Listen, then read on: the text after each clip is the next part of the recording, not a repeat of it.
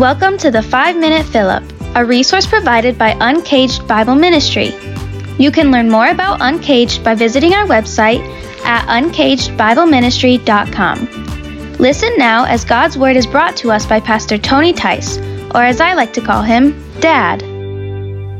Sheep are a common theme in the Bible. In fact, sheep are mentioned over five hundred times. And some of those times they are used as a metaphor for God's people. Now, some people think the metaphor is God's way of saying that we are cute and cuddly, adorable creatures in the eyes of God. Eh, not so much. Uh, here's a reality check for us. Sheep aren't cute and cuddly. They're stinky and stubborn, directionless and defenseless. Did you know that sheep will not clean themselves? They're scared of water and cannot lick their wool. They need someone to clean them. They're stubborn, yet they're not bright enough to find their way around. That's why these woolly creatures get lost so often. And trying to defend themselves, well, that's a whole other issue. Sheep literally cannot survive without a shepherd leading them.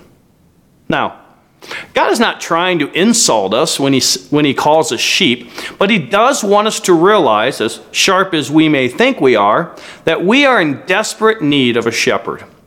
Only He can clean us. Only He can defend us. Only He can lead us into the path of righteousness, as Psalm twenty-three puts it. We have to humble ourselves and acknowledge that we need the Good Shepherd to lead our lives. Would I like for the Bible to use a cooler and tougher animal than a sheep to describe me? You bet I would. But seeing myself as a sheep puts me in my proper place. Someone in desperate need of a shepherd, but not just any shepherd, the Good Shepherd. Let these words from First Peter two, twenty-four through twenty-five soak into your soul today. He himself bore our sins in his body on the tree, that we might die to sin and live to righteousness. By his wounds you have been healed. For you were straying like sheep, but have now returned to the shepherd and overseer of your souls.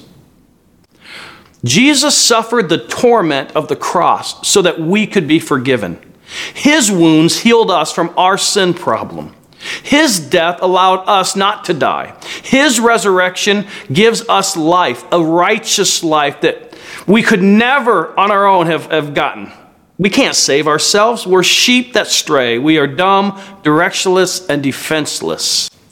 Struggling with pride? Well, remind yourself of that today. Remind yourself that you're sheep.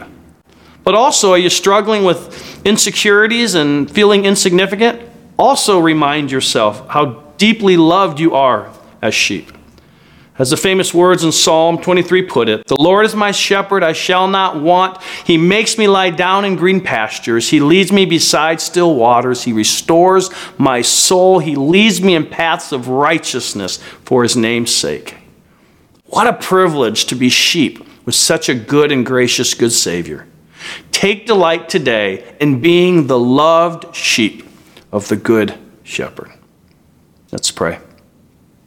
Father God, thank you so much that you would send your Son to die on a cross, to take the beating in our place, to, to die a death that we deserved because of our sin. Thank you that he took it in our place.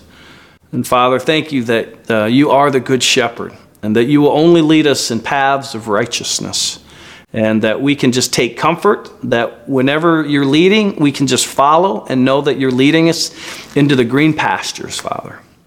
And thank you, Father, to uh, the, the reality that um, you tell us in your word in the book of John that you call us out by name. You, you know our names, and you love us, and you call us. And so thank you that you would care enough for us to know us by name and to call us out and to protect us and to guide us. May that be a source of comfort um, for us today. And Father, we are prone to wander as sheep, um, prone to be stubborn. Father, may we submit fully to you, our Good Shepherd, this week, I pray. In Jesus' name, amen. We hope you were encouraged by God's Word today.